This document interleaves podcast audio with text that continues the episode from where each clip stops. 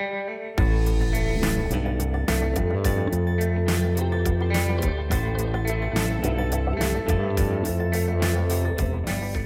look ahead to Super Tuesday and Governor Bill Lee reverses course on his family leave policy. Welcome to Grand Divisions. This is the week of February 24th. I'm Joel Ebert. And I'm Natalie Allison. Last week, we saw Governor Bill Lee change course on his family leave policy. Earlier this year, the governor announced the policy change in a press conference. Natalie, remind people of those details. Uh, the governor announced in January that he was going to be doing something that had not been done here before. He was going to allow all state employees to have up to 12 weeks of paid family leave. So that would include not only uh, maternity and paternity leave, but leave um, if, if the employees themselves were, were sick in a, in a very serious way, um, eh, leave for adopting a child, uh, leave in some circumstances to take care of a sick family member. Um, so, so there had not been any paid leave um, offered for state employees up until then, and the, the governor announced it as a as a pro family policy initiative. Um, and one that he was going to do by executive order, at least for the bulk of state employees, about 38,000 of them. Uh, the remaining, those who aren't part of the executive branch, um, would have to be covered by a separate bill that they were planning on passing, um, acted like it would be no problem. We'll get these other few thousand covered um, this spring, and then the executive order would take effect March 1st. That approach by the governor changed late last week when he announced this shift to go from executive order to uh, actual legislation. Uh, the idea behind the switch essentially may have been catapulted by concerns that were raised throughout uh, the legislature, including during a Senate committee hearing or a pair of hearings uh, in which fiscal concerns were seemingly a recurring theme. Uh, the governor downplayed the fiscal con- issue when he initially launched the idea, um, but th- that has kind of been the issue that has uh, risen to the top, uh, which is what ultimately led the governor to have a conversation with legislative leadership. Um, again, this is a significant reversal because it was the governor's signature announcement, at least in the first week of the, the legislative and calendar year. Yeah, and it, it was it was an announcement that was um, not met with with support from the House speakers at the time. They notably neither um, I'm sorry, the House and Senate speakers notably Cameron Sexton and uh, Lieutenant Governor Rand McNally were not there at that press conference that day. Um, and, you know, they put out statements afterwards saying they were interested in um, learning more about his proposal and um, not exactly saying it wasn't going to happen, but not ex- particularly expressing much enthusiasm. And as we would learn, they, um, they did have a lot of reservations and concerns about the plan. So much so that the governor, when he announced it in his State of the State, didn't receive applause or uh, standing ovation from many members in his own party, which was sort of those rare uh, uh, times that that happens. Uh, generally, the State of the State is hailed by members of one's party. Yeah, so so the proposal is in limbo. Um, unclear whether they actually will have the votes to get through. Um, I imagine the governor's office would like to think that they do. So maybe you know all of this will be taken care of by legislation, but uh, there certainly will be a fight to get that done. It won't be shocking to see if the governor's proposal on FMLA does get scaled back as it works its way through the legislative process. Of course, we will try and stay on top of all of the latest developments and keep you informed. On another front, of course, we've got to turn to Super Tuesday, which is one week away. Uh, we have a special segment later on in this episode, but first, generally speaking, what is the significance of, of Super Tuesday, uh, at least Tennessee's role in Super Tuesday, Natalie? Well, Tennessee is is one of um, roughly 15 states, or is there 14 others um, that that are going to be holding their presidential preference primaries uh, this coming Tuesday, which certainly um, will send a message to uh, other states in the rest of the country about um, where Democrats are with who they want to be uh, the nominee for for 2020 for the general election this fall against Donald Trump. Um, and so, you know, there hasn't there hasn't been um, a ton of uh, candidate visits to Tennessee. We we have seen some over the last year, um, but there has been a lot of on the ground grassroots organizing. That's what we've seen the bulk of. Um, so for candidates like Mike Bloomberg, they, he has employed a number of um, full time staffers in the state, as he has done in many other states.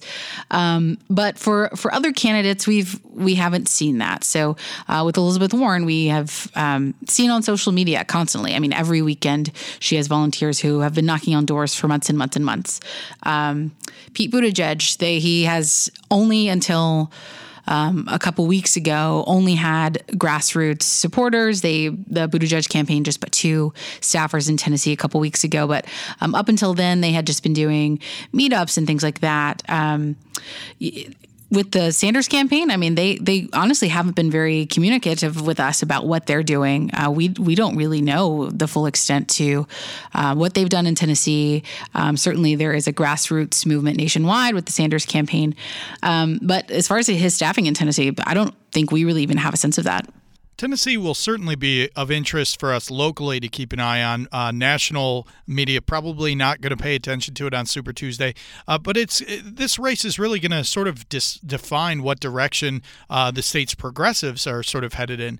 Um, conventional wisdom would think that Joe Biden uh, would be a known quantity, would be supported here, uh, but generally speaking, he hasn't been seen in this this state, so uh, it wouldn't be shocking to see if Mike Bloomberg Does uh, well when I talked to a voter who was at a Mike Bloomberg event recently, he said that he would normally be voting for Joe Biden, but he just seems like he can't win.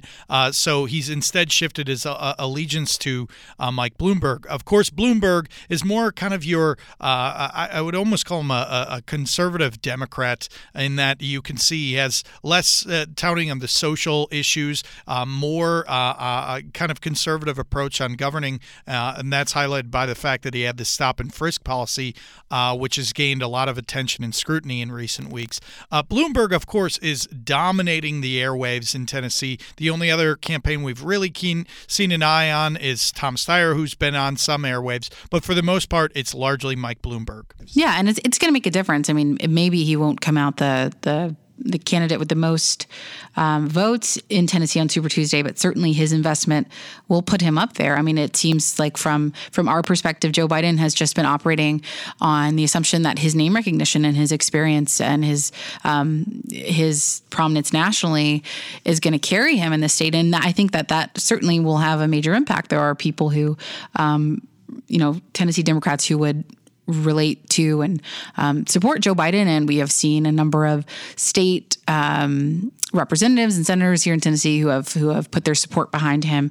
Um, but I haven't I haven't seen a single Joe Biden yard sign um, at all. There's actually not been many yard signs in general. No, but you know when you see them, it's like you, you see Bloomberg signs, you see Steyer signs, you'll occasionally see a, a Pete sign or something like that. But um, it does not seem like Biden has had, at least in Tennessee, uh, much of the on the ground um, support and grassroots organizing that some of the other candidates have.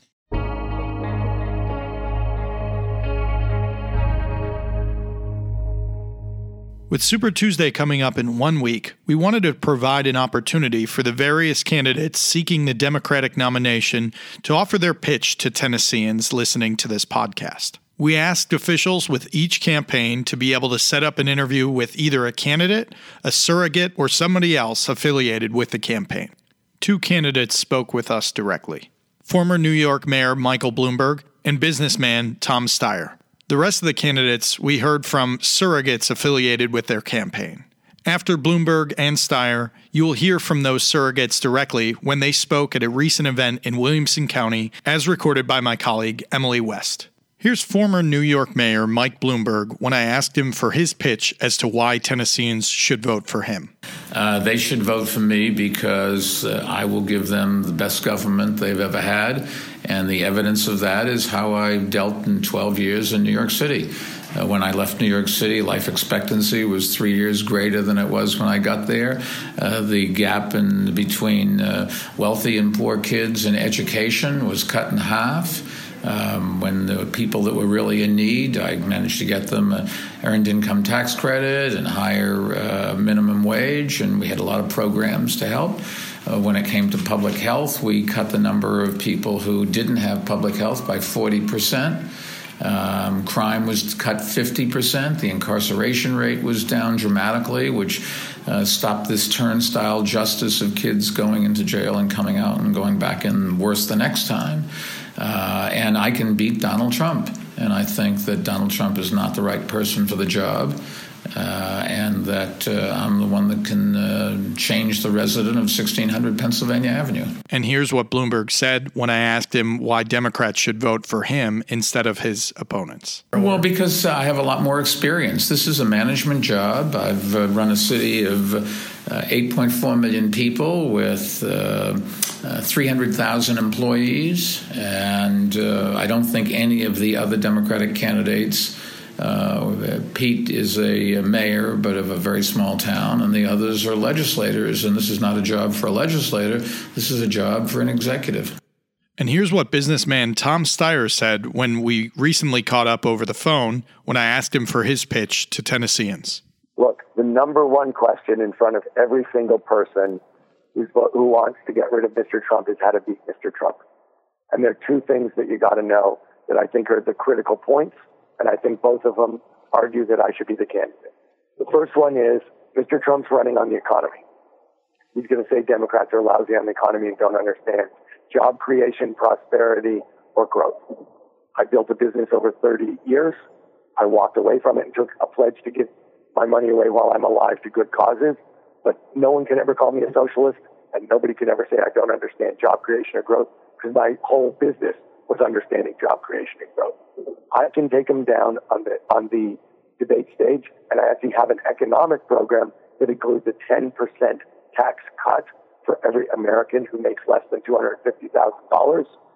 An economic program that will create over four and a half million good-paying union jobs across the country, and an economic program that actually deals with economic justice and would have a much higher minimum wage, giving a raise to tens of millions of Americans. So first of all, we've got to beat them on the economy. My expertise and experience shows that I can do that. Second of all, the only way we're beating Mr. Trump is with a broad, diverse uh, turnout across the Democratic spectrum. That means we have to have a candidate who can appeal to black people, to Latinos, to Asian Americans, to Native Americans, and to white people. And so it's going to be incumbent on whoever we choose to actually be able to do that and to actually have a record turnout so that we don't just beat Mr. Trump, but we sweep away his whole game.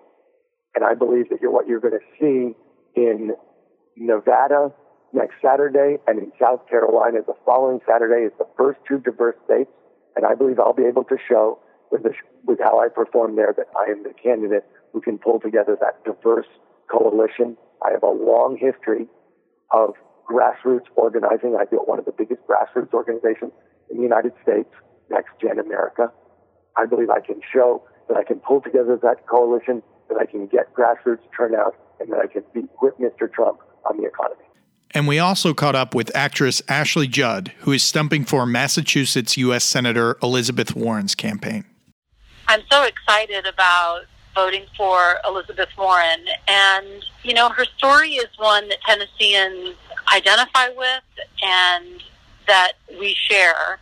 You know, she was still so affected by her family story of nearly going bankrupt that she became a bankruptcy scholar. And it wasn't enough for her to just sit around and think about or study or teach others why American families go through these financial crises or live so close on the razor's edge of not being able to make ends meet. She did something about it when she was still a private citizen, and she founded something called the Consumer Financial Protection Bureau. And this went up against the corrupt banks, the big financial institutions.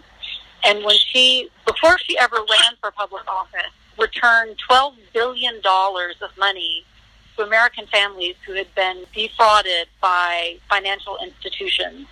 And that to me just speaks volumes of her. And I think that tells so much of her story, you know, where she took her lived experience as a regular American and melded it with her brilliance and her towering intellect, that she manifested it with something that was practical and actionable. And we hear Elizabeth Warren say, I've got a plan for that. And she talks about big structural change And it's not just pie in the sky ideas that can't be realized. She's got a proven track record, and the people of Massachusetts saw what she did, and they elected her to the Senate, where you can see her track record of standing up to the bullies, standing up to the elite, standing up to folks who are corrupt, and I think that Tennesseans, you know, 380,000 of whom are uninsured. We've got rural hospitals that are closing at the second highest rate in the country. We've got an opioid crisis, and she has a plan for that. I mean, that's affected my own family.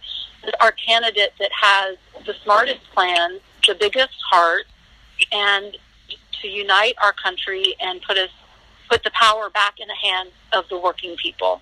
For me, Elizabeth Warren has the backbone and the moxie and the character and the discipline. And she also has the grassroots campaign here in Tennessee. She was the first candidate to come to Tennessee in this cycle. She had the first staff on the ground in Tennessee. She opened the first office in Tennessee. And she has the largest volunteer led grassroots program here in Tennessee. She cares about us she knows what affects us. She knows what impacts our daily lives, and she knows how we live. And that's why Tennesseans need to vote for Elizabeth Warren. Here's Cassie Jackson, a volunteer supporting Vermont U.S. Senator Bernie Sanders' campaign. I've been a supporter of Bernie's since 2015. I voted for him in the primary uh, way back then, um, and I've been a huge fan ever since. The reason that I support Bernie is because he showed me that a different type of politics is possible. A type of politics that moves beyond the realignment that happened in the 80s, where policy centered um, profit over people, and we've been doing that ever since. It's possible to have a different type of politics that puts people at the center of our systems, and that's what every single one of his policies does. It puts people at the center over profit and not the opposite there are so many problems that are ailing us, and at the root of the core of our problems is a classist, racist structure that maintains it.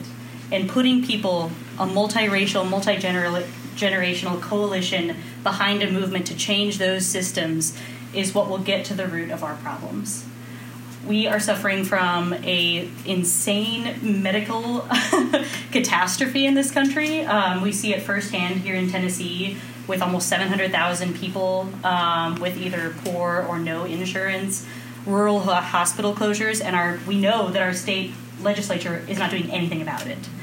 We need a system to push far for a system like Medicare for all um, in order to get these people insured and to get to make sure that people like myself i've gone without health insurance it is terrifying and i know and one of the main reasons for people to go bankrupt in this country is um, medical bankruptcy. Bernie's plan would solve all of that. It would take off of all of the administrative um, back end. I'm going too deep in on this issue, but um, bottom line is that we need to push far with all of these policies because if we push far, we'll always have to compromise. If you push farther, you'll have to compromise less. If we nibble around the edges, if we put forward plans that um, don't center people at the core of them, um, then we will not. We'll just we'll just keep beating this horse um, until the cows come home. Here's Kendra Simonton, who is touting former Vice President Joe Biden's campaign. Last night we saw that he's never been a Republican. He's been a Democrat. He's been in the Senate uh, from 73 to 2009. He's been uh, Obama's vice president from 2009 to 17. Um, he's the longest serving vice president. 14 vice presidents have become presidents over the course of history. Nine of those have been elected or appointed through either illness or assassination. Five of those were elected. So Joe Biden deserves this position. He has the African American support. He's heading in the polls in South South Carolina. In Nevada, Michael Bloomberg uh, isn't even on the ballot. So he, Joe Biden is not a sometimes Democrat. He has supported this party for decades and really needs the support on the local level in Williamson County. Now, how, how many of you have already voted? Okay, great. So maybe we can sway you to vote, vote for Biden, uh, you know, through, through the early election. How many are you of you are interested in getting involved with the campaign? Anybody? Yes, well, one person. Does anybody have any questions about last night's debate? Anybody? Am I okay on No, you're fine. You got Okay. All right. He is. He has a plan for the deficit. He also has a plan to help with fire recovery. He has a plan to help the downtrodden, the poor, the weak, the sick. He is an extension of Obamacare. So, how many of you are still in favor of that medical support of Obamacare? Great. Please vote for Joe Biden. Here's Ashley Schultz, a supporter of Massachusetts U.S. Senator Elizabeth Warren's campaign. Uh, why Warren? Um, for me, if we are going to beat the most corrupt president that this country has ever seen, we need to run on the largest anti corruption platform since Watergate, um, and that is Senator Warren's plans. Um, and to me, I talk a lot about how she's the head and the heart. Um, we joke a lot about how she has a plan for that, and she does. I would highly encourage you to go to elizabethwarren.com slash plans um, and check them out. Um, but she also is uniquely prepared for this moment because of her heart and her empathy. Um, she is a fighter, but she is also someone who I think it's not enough to. Um, we've got a lot to undo, a lot of balm to put on this country after four years of this president, um, and I think she is uniquely qualified to do it. Um, as a former K 12 public educator, her plan for public education um, is just a ray of sunshine. it would pay our teachers more, it would invest in community schools, it would fully fund IDEA. Um, our, I used to work for an anti hunger nonprofit, um, and you wouldn't believe um, the school lunch debt and the ways we're not supporting our teachers in our schools. She would invest in community schools. Um, and her universal child care plan, I think, um, is, while not a super sexy plan for most people, would fundamentally change this country. It would value the work of our early childhood educators. It would make sure people stayed in the workforce because they had safe and affordable um, and caring places to send their kids. Um, and the vast, vast, vast majority of people who do that work are women. Um, and so investing in that particular sector um, is something that if you look at all of her plans, the line that streams through all of it is noticing working families and how to fix a corrupt system. Here's Elizabeth Madeira, a Franklin mom who started Tennesseans for Pete, on why she's supporting former South Bend, Indiana Mayor Pete Buttigieg. I originally joined Team Pete because of his focus on democratic form with a small d, democratic reform, on um, giving the voice to the people. And then I also really appreciated and resonated with his call for unity and for belonging. Um, I know a lot of people feel like in this divisive political climate, there's a lot of fighting happening, and um, I really appreciate his message of unity and bringing people together. Um, I know policy is really important in politics, and he has very robust policy that I support and agree with, but I also know that a big part of politics is inspiration, and he brings the right balance of good policy and inspiration to have me totally on board. She added, Our grassroots organizers have started, we started organizing last spring. Almost no one has ever been involved in politics before, but we all really believed in Pete, believed he was the best person that could beat Trump. And we have been drawing lots of people who have never been involved in the political process before to the team who are excited about Pete. Lots of people who are former Republicans, a lot of people who are independents, and some people that have been Democrats their whole life. But uh, a very people all across the spectrum have joined together. So we are. Um, certainly very enthusiastic about him as a person, his policies, and his ability to win and bring people across from both sides of the aisle. Here's Max Kaplan, a field organizer with Minnesota U.S. Senator Amy Klobuchar's campaign. Amy Klobuchar is the candidate to beat Donald Trump in 2020, and here's why. Her winning record, both electorally in Minnesota, repeatedly winning heavily Republican districts, and her winning record in the Senate. She is consistently ranked one of the most effective senators. Her name being attached to a bill, whether as a co sponsor or as the author, to hundreds of bills, has made them far more likely to pass. Her uh, vision includes uh, popular uh, sh- solutions to the problems that all of our campaigns are trying to address. I think everybody here uh, wants everyone in America to have health insurance. I, that's not up for debate. The question is, how do we get there? Do we get there by getting rid of all of the progress that we've made thus far, or do we get there by building on what we've the good work that we've done, the good work that not just has been done by our politicians but also done by unions negotiating for better health care for their workers? That we can see how uh, this is uh, ta- just taking all that away eliminates so much work. And uh, eliminates it for something that frankly isn't even that popular. Medicare for All doesn't have majority support among the American people. That's just a fact.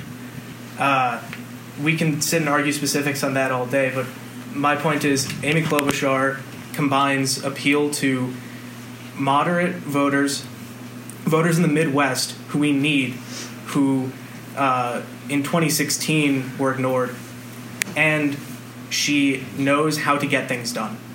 She has consistently gotten things done in the Senate, and she will in the White House.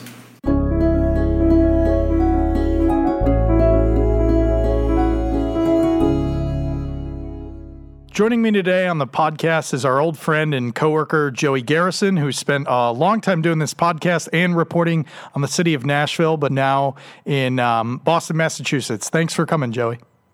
Yeah, thanks for having me on, Joel.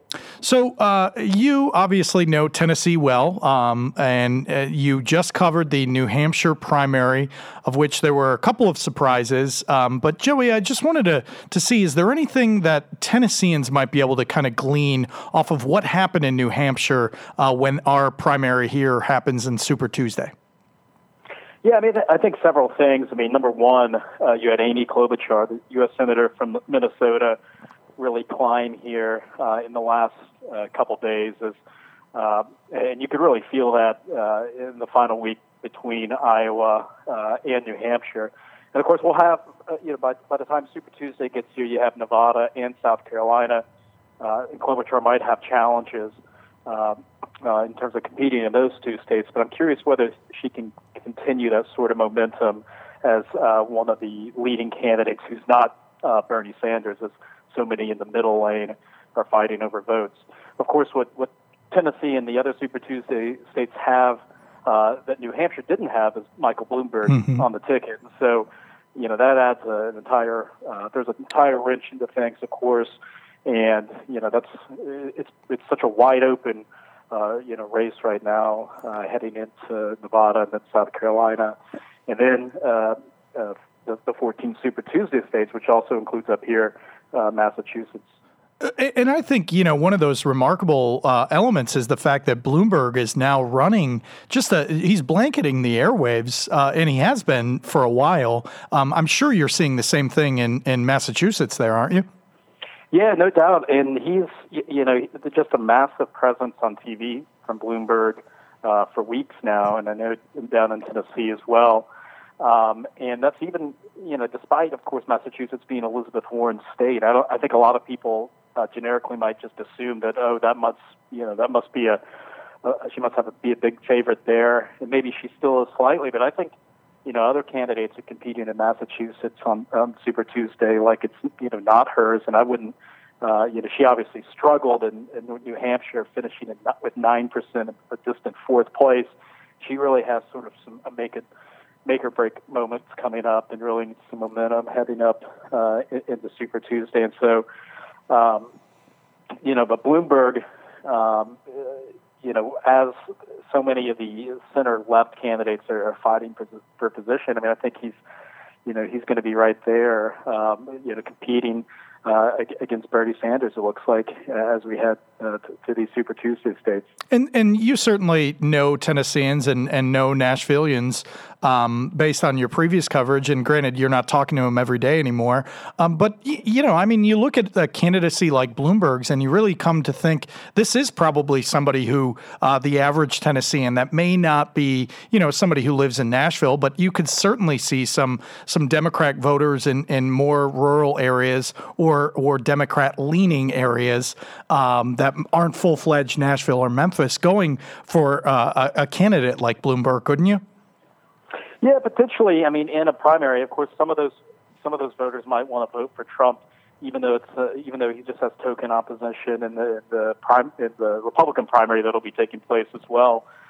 You know, I mean, I, Bloomberg is really uh, taking advantage of, of the the way this all stacks up, where you have these two, these four, uh, you know, smaller sized uh, states starting things off, and then a what's essentially a national primary once you have 30% of the Democratic delegates going on, on Super Tuesday. And so, yeah, he, he's made the bet. I'm just going to pump uh, enormous resources into all these states. He made the bet that seems to be working that the Democratic uh, uh, uh, crop of contenders would be so much in flux right now and so jumbled, you know, that he can just you know put down his ace card there uh, and compete on in Super Tuesday. Now, of course, the thing, you, you know, the other benefactor of all this is, is Bernie Sanders mm-hmm. by the mm-hmm. fact that you have a rising, you know, Pete Buttigieg, uh, you know, wins Iowa.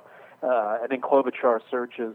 Um, he gets closely behind him in New Hampshire, and you still have Biden out there. You might be able to compete with African uh, American voters in South Carolina. Of course, I don't. I think I don't think that's necessarily uh, as much of a case as it was uh, a month ago. But he's still a player there, mm-hmm. and, uh, who, who will seemingly uh, be here in the Super Tuesday. So if you have all these candidates here, I'm just really fascinated looking at Tennessee.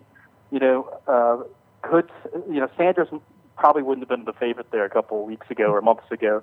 I, I'm guessing it would, would have been Joe Biden.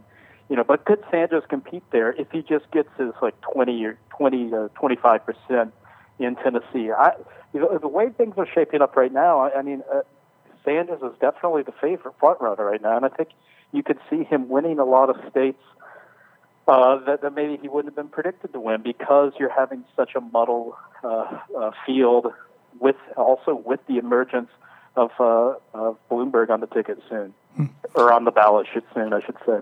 Um, the only other person we didn't really talk about so far that's kind of on the top of the ticket is um, Pete Buttigieg, the uh, former mayor of, of South Bend, Indiana. He uh, really surged in the last, what was it, week, two weeks of the New Hampshire primary in a way that, you, you know, um, I, I guess Iowa kind of put him through that, that surge. Yeah, so he had that big surge. And then on the ground in, in New Hampshire, really felt, uh, you know, like yeah, I was thinking that that Pete might be able to to beat Sanders. He of course only came about one and a half percent short. Uh, but then what happened is on the Friday before the voting, Klobuchar had a very good debate. Mm-hmm. What I think he ultimately saw was uh, uh, Klobuchar perhaps take votes away from Pete Buttigieg, mm-hmm. and then that ultimately helped Sanders, if that makes sense. Yeah. But yeah, uh, Buttigieg obviously has been, you know, I know he was in a fu- at a fundraiser uh, down in uh, Tennessee, uh, down in Nashville several months ago, and has gotten help uh, from State Senator Jeff Yarbro, and, and uh, Yarbro was actually up in New Hampshire uh, volunteering for Buttigieg on the final days uh, of the campaign, and I know uh, Buttigieg has some some inroads uh, in Tennessee. Of course, his biggest Achilles heel is that he's not done well with minority voters, and he's going, that's going to be put to test first among Latino and African American voters in Nevada, and then in South Carolina. And so, I do think there's still some questions on whether he can compete more on the national field once it opens up to Super Tuesday, uh, until he proves, um, you know, that that question, and so or answers that question. And so, you know, he's certainly in the mix, um, and he's certainly, you know, he's got the delegate count uh, right now, I believe, correct? And yeah, he's, yeah. Uh, what one above Sanders, but I think you know, the given what that that Sanders is by far uh, the clear favorite in Nevada, uh, and then based on some other things that he has shown, I mean, I think he's kind of being looked at as the the front runner.